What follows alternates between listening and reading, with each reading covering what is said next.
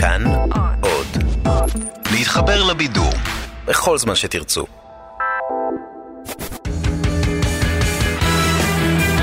פעם בשבוע, עם תום אהרון, המונולוג המרכזי. הנושא המרכזי שלנו הערב הוא שקרים ברשתות החברתיות. והדבר הראשון שאתם צריכים לדעת בהקשר הזה, זה שסופר פארם לא באמת עוקבים אחרי התמונות שלכם באינסטגרם. יש להם קוד שעושה לייק אוטומטית לאנשים. אני יודע שקיבלתם מהם לייק בשתיים בלילה, וחשבתם, "מ, מה קרה? מה קרה לסופר פארם? הוא בודד? הוא חרמן? הוא... הוא חושב עליי? לא. סופר פארם לא שמים עליכם זין, והגיע הזמן שתפסיקו לחיות באשליה כאילו הם כן. וזה רק קצה הקרחון, כי אם הדיסאינפורמציה ברשתות החברתיות הייתה נשארת בעולם היחסים שבין אדם לרשת פארמה, היינו יכולים לחיות עם זה. אבל התופעה הזאת כבר מזמן הפכה להיות כלי של בעלי אינטרס שרוצים להשפיע ולשבש את השיח הציבורי לחלוטין, עד שהגענו למצב שהדיון הפוליטי בישראל מדומיין לגמרי ולא קרוב לשיקוף המציאות. זה כאילו בשנים האחרונות כולנו הפכנו לאנשים שמסתובבים עם משקפי מציאות מדומה, רק בלי להיות בתולים. וכל זה... כל זה כשהרשתות החברתיות היו אמורות בכלל להיות כלי שיחזק את השיח הציבורי ואת היכולת של האזרח לבטא את עצמו בצורה כנה שתביא לשינוי. רבים רואים בפייסבוק המנוע שאפשר את האביב הערבי, גרר מהפכות ענק בעולם, ואפילו את המחאה החברתית כאן אצלנו בקיץ 2011. שיעור על כוחו של פייסבוק אפשר ללמוד מיאיר הוכנר. ואמרנו, בואו נרים אה, עמוד בפייסבוק, אירוע בפייסבוק, ונחליט שיש הפגנה. אלה היו הימים של שיא הקור בסופה הגדולה, אבל זה לא מנע מיותר מאלף איש מלהגיע לכיכר כדי להפגין בעד נישואים חד-מיניים. הסיפור הזה של מיטו הוא יוצא דופן בהרבה מאוד מובנים, כי הוא בפעם הראשונה בא לכל העולם בתנועה מלמטה למעלה, כאשר זה בעצם אפף את כל השכבות. לא מדובר היה במאבק רק של העילית של העילית, לא מדובר במאבק רק של נשים מוחלשות, כולן הצטרפו בבת אחת. בדיוק. זאת אומרת, בארץ היחס לתנועת מיטו קצת שונה, פה מתייחסים לזה יותר כאל תנועת גם כן את, אבל עדיין, עדיין הרשתות החברתיות נותנות לאזרחים הרבה מאוד כוח שהתקשורת הממוסדת לא נתנה להם. קודם כל, אנשים יכולים סוף סוף להביע את דעתם בתפוצה רחבה. היום אנשים יכולים סוף סוף לראות טלוויזיה ולמחות על זה שהם לא יכולים לקנות דירה, או על זה שנמאס להם לחיות תחת איום טילים, או על uh, למה התימני הזה מדבר כל כך מהר, הוא על קרק, הוא מנסה להטיל כישוף, תירגע, אחי, לדבר מהר לא יעשה אותך גבוה. אבל הנקודה... זה לא, זה לא יעשה כלום.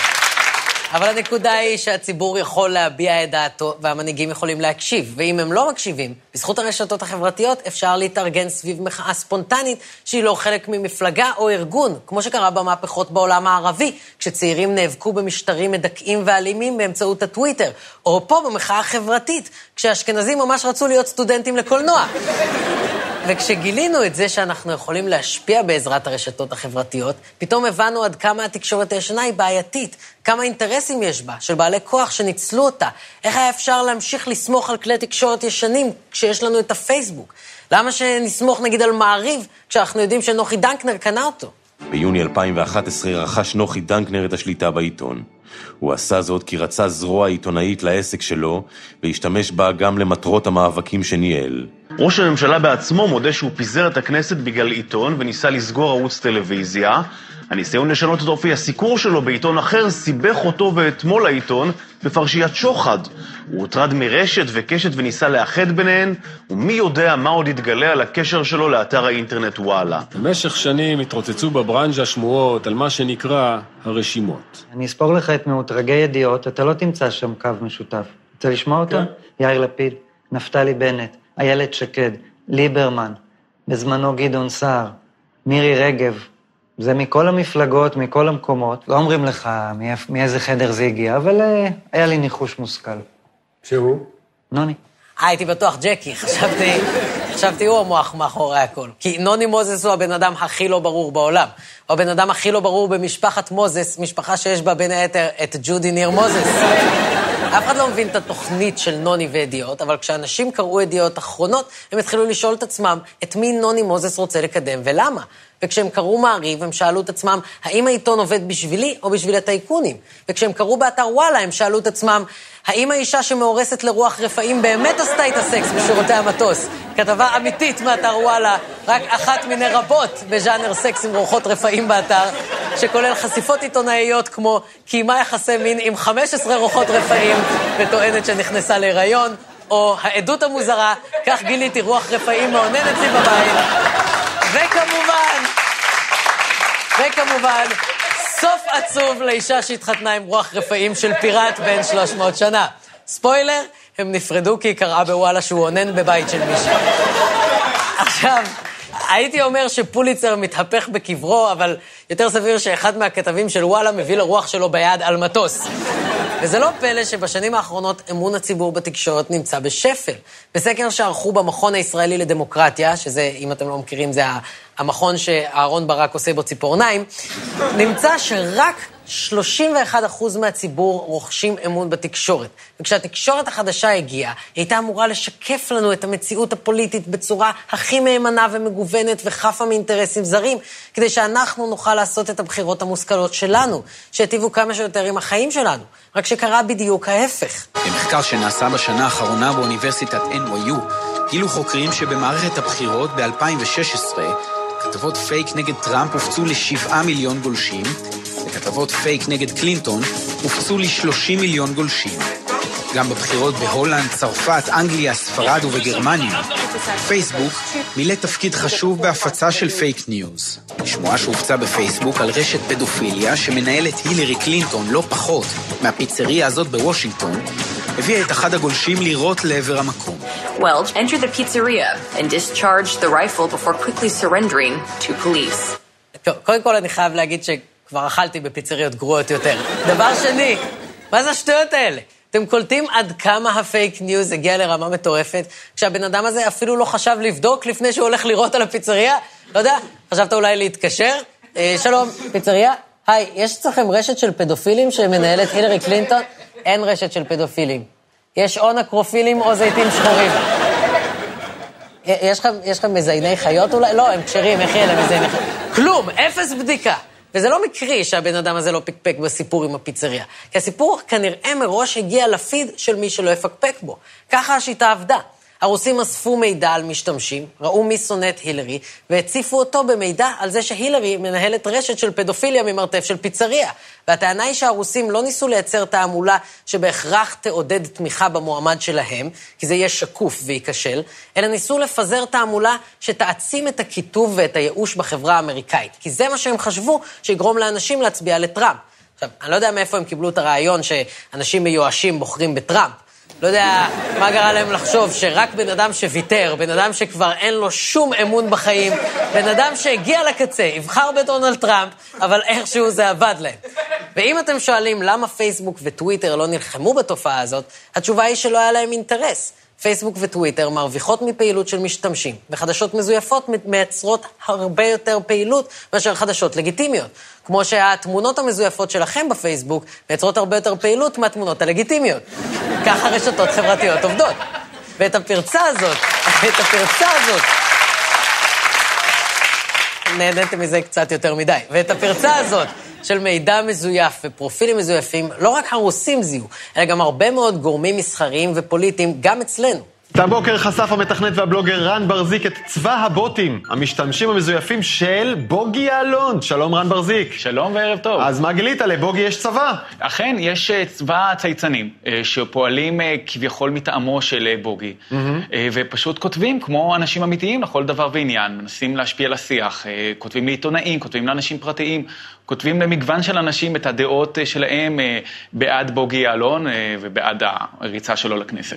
משתמשים מזויפים בטוויטר שהגיבו רבות לטובת בוגי יעלון בשלל רב של ציוצים. אז איך הם מוכיחים שבאמת מדובר במשתמשים מזויפים ולא פשוט באנשים שאוהבים את בוגי? או, טוב שאת שואלת, זה פשוט כי אין ממש אנשים שאוהבים את בוגי, זה נורא, זה נורא קל. הוא הבן אדם הכי פחות פופולרי בישראל. כאילו, סליחה, כן. פשוט יש לו את כל הנתונים להיות כוכב, הוא היה רמטכ"ל, הוא היה ליכודניק, הוא דוד של סטטיק, למען השם. ועדיין לאף אחד לא אכפת. ביבי הוא המלך כבר 20 שנה, והוא אבא של יאיר נתניהו. אתה לא מצליח כשאתה דוד של סטטיק? אתה יודע, אם אני הייתי דוד של סטטיק, כמה סקס אני הייתי, כמה אני הייתי מצליח בפוליטיקה? אבל מה שבוגי כן מצליח לעשות, זה להנהיג צבא בוטים. הוא אפילו לא היה צריך לגייס אותם, הם פשוט רואים בו אחד משלהם. הוא היחיד שיילחם בשבילם. והטכניקה הזאת של לייצר מסה של מגיבים נהיית באמת מסוכנת כשהיא מקדמת פוליטיקאים שאשכרה יש להם איזשהו קיום במגרש הפוליטי. כי מסתבר ששני האקרים בשם נועם רותם ויובל אדם חשפו ממש לא מזמן רשת בוטים כזאת בטוויטר שמרימה לביבי, ושימו לב לטריק המדהים שהבוטים האלה עשו כדי להקנות לעצמם אמינות, אני חושב שאתם הולכים מאוד ליהנות מזה. אנחנו התחכנו אחרי הרשת הזאת, מצאנו שם כמה מאות חשבונות, שאנחנו מאמינים שהופעלו מחו"ל, ספציפית מטורקיה. הרשת הזאת, מה שהיא עושה, היא בעצם מציגה את אה, נתניהו, ראש הממשלה, בתור אה, מנהיג עליון חף מטעויות, שכל מה שהוא נוגע בו הופך לזהב. מצד אחד, מצד שני, מאוד מאוד משפילה ומקטינה את אשתו שרה.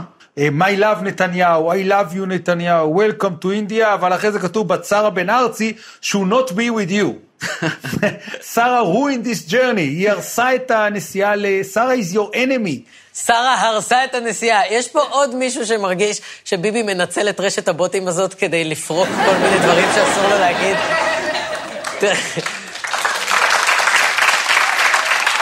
תרשום בבוט, תרשום ביבי, אתה הכי טוב. אשתך שרה מעצבנת, כן, תכתוב, היא תמיד רוצה שתסתובב עם חברים שלה, סנדרה רינגלר ומושיק גלאמין, והם גנובים, אין לך על מה לדבר איתם, זה בטח ממש מתסכל אותך.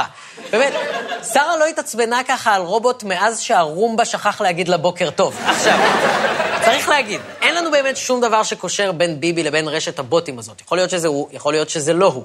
אבל מה שבטוח זה שאי אפשר להניח שהתגובות לפוליטיקאים ברשת הן אותנטיות. זה נכון כשמדובר בפרגון ברשת, וזה נכון גם כשמדובר בביקורת. כבר כמה שבועות שיושב ראש יש עתיד יאיר לפיד מלין על קמפיין ארסי ברשת שנועד לפגוע בו. הוא מתייחס בעיקר לשני עמודי פייסבוק, חלאס יאיר ולא פראיירים, שמניבים אלפי לייקים. הערב כבר אפשר לבשר שמי שעומד מאחורי הפעילות הפיקטיבית נגד לפיד הוא לא ראש הממשלה בנימין נתניהו, אלא יריב פוליטי מהמחנה שלו. יושב ראש מפלגת העבודה אבי גבאי, מפלגת העבודה מאשרת את כל הפרטים שמסרנו. כן, אם שאלתם את עצמכם איפה יושב ראש מפלגת העבודה בימים אלה, אז הוא בפייסבוק מתחפש לאנשים שמטנפים את יאיר. לפני יומיים הוא ביקש ממני חיים בקנדי קראש, זה מאוד מביך. אתמול הוא ניסה לשכנע אותי שהוא נסיך אפריקאי גולה שננעל מחוץ לחשבון הבנק שלו, ושאם אני אעזור לו, אני אקבל חצי מהכסף. וזה אפילו לא היה בפייסבוק, הוא בא אליי ברחוב. אמרתי לו, אבי, תעזוב אותי, די. נראה לי שבשלב הזה כבר די ביססנו את העובדה שהדעות של אנשים ברשת לא שוות כלום, כי אנחנו לא יכולים לדעת אם זה באמת הדעות שלהם, ואפילו אם הם באמת אנשים. לפי הערכה של מערכת הביטחון, שפורסמה ממש לאחרונה, 30% מהשיח ברשתות החברתיות מורכב מפעילות של בוטים או מידע כוזב.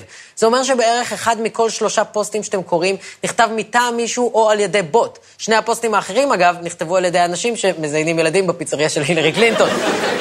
והעובדה שהשיח ברשת כל כך נגוע בדעות לא אמיתיות מטרידה מאוד, במיוחד כשמדברים על תקופת בחירות. כי אנחנו יצורים חברתיים, ולמה שאנחנו תופסים כהנורמה, יש הרבה יותר השפעה על הדעה שלנו משהיינו רוצים להאמין. ויש לזה ראיות מאוד ברורות, כמו התמיכה בעבדות בארצות הברית, או קרוקס. וכשיש מי שמנסה לזייף את הנורמה ולגרום לנו להאמין שהשיח כל כך קיצוני ואלים, זה לא דבר מאוד בריא לדמוקרטיה. וזה נהיה מאוד מדאיג כשהמנהיגים עצמם, אלה שיודעים לעשות שימוש בפייק ניוז, מגבשים מדיניות על סמך התגובות ברשת. הפליק פלאק של נתניהו והזעם שמגיע אחריו. יום לא פשוט היה אתמול לראש הממשלה, שלמרבה המבוכה חזר בו בתוך שעות בודדות מיוזמת מתווה המסתננים. את התשובה לשאלה מה קרה שם בין השעות 4 וחצי ל-10 וחצי בערב, ניתן כמובן לאתר במרחבי הרשת. הנה לפניכם התגובות הזוהמות שספג בפייסבוק נתניהו מתומכיו, תגובות שהמחישו שהמתקפה של שרי ממשלתו הבכירים היא רק הצהרה קטנה. במצב זה החלטתי לחתור להסכם חדש שיאפשר בכל זאת את המשך הוצאת המסתננים. עם זאת אני קשוב עליכם ובראש ובראשונה לתושבי דרום תל אביב. בינתיים אני משעה את יישום ההסכם, ולאחר שאפגש עם הנציגים אביא את ההסכם לבחינה מחודשת. איזה נציגים? אתה מתווכח עם רובוטים, אני משתגע. אתה נותן למכונות לגבש את המדיניות שלך. יאללה, בוא ניתן לטוסטר להיות שר החוץ, למה לא? אני גאה להציג את יושב ראש המטה לביטחון לאומי, פלייסטיישן 2, על מה? והקטע המטורף זה שביבי בעצמו יודע עד כמה הטוקבקים הם לא אמיתיים. כי ממש לאחרונה הוא בלם רפורמה שתכיל שקיפות על טוקבקיסטים בתשלום, שזה די הגיוני. כי אם שרה תגלה שהוא עומד מאחורי הטוקבקים שקיללו אותה, הוא בעצמו יהיה פליט ויצטרך להעביר שוב את הסכם הגירוש.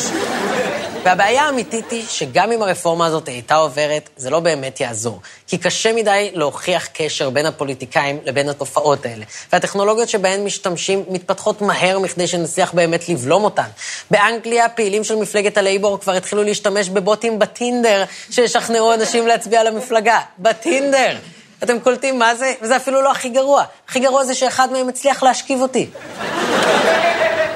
חשב שאני ילד, הוא לקח אותי לפיצריה של הילרי. אז כנראה, כנראה שבינתיים אין באמת דרך חקיקתית או טכנולוגית למנוע את התופעות האלה. כך שהדבר היחיד שאנחנו יכולים לעשות זה לזכור שאנחנו חייבים להיות מאוד סקפטיים לגבי מידע שאנחנו צורכים ברשת, במיוחד אם אנחנו לא מכירים את מי שכתב את הדברים, ובמיוחד אם המידע הזה תומך בדעה שיש לנו מלכתחילה, או משחק על פחד שקיים אצלנו.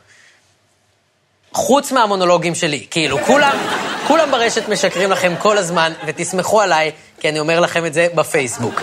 זהו, אנחנו סיימנו, תודה רבה, לילה טוב. פעם בשבוע, עם תום אהרון, כל חמישי ב-10 בלילה, בכאן 11 בטלוויזיה.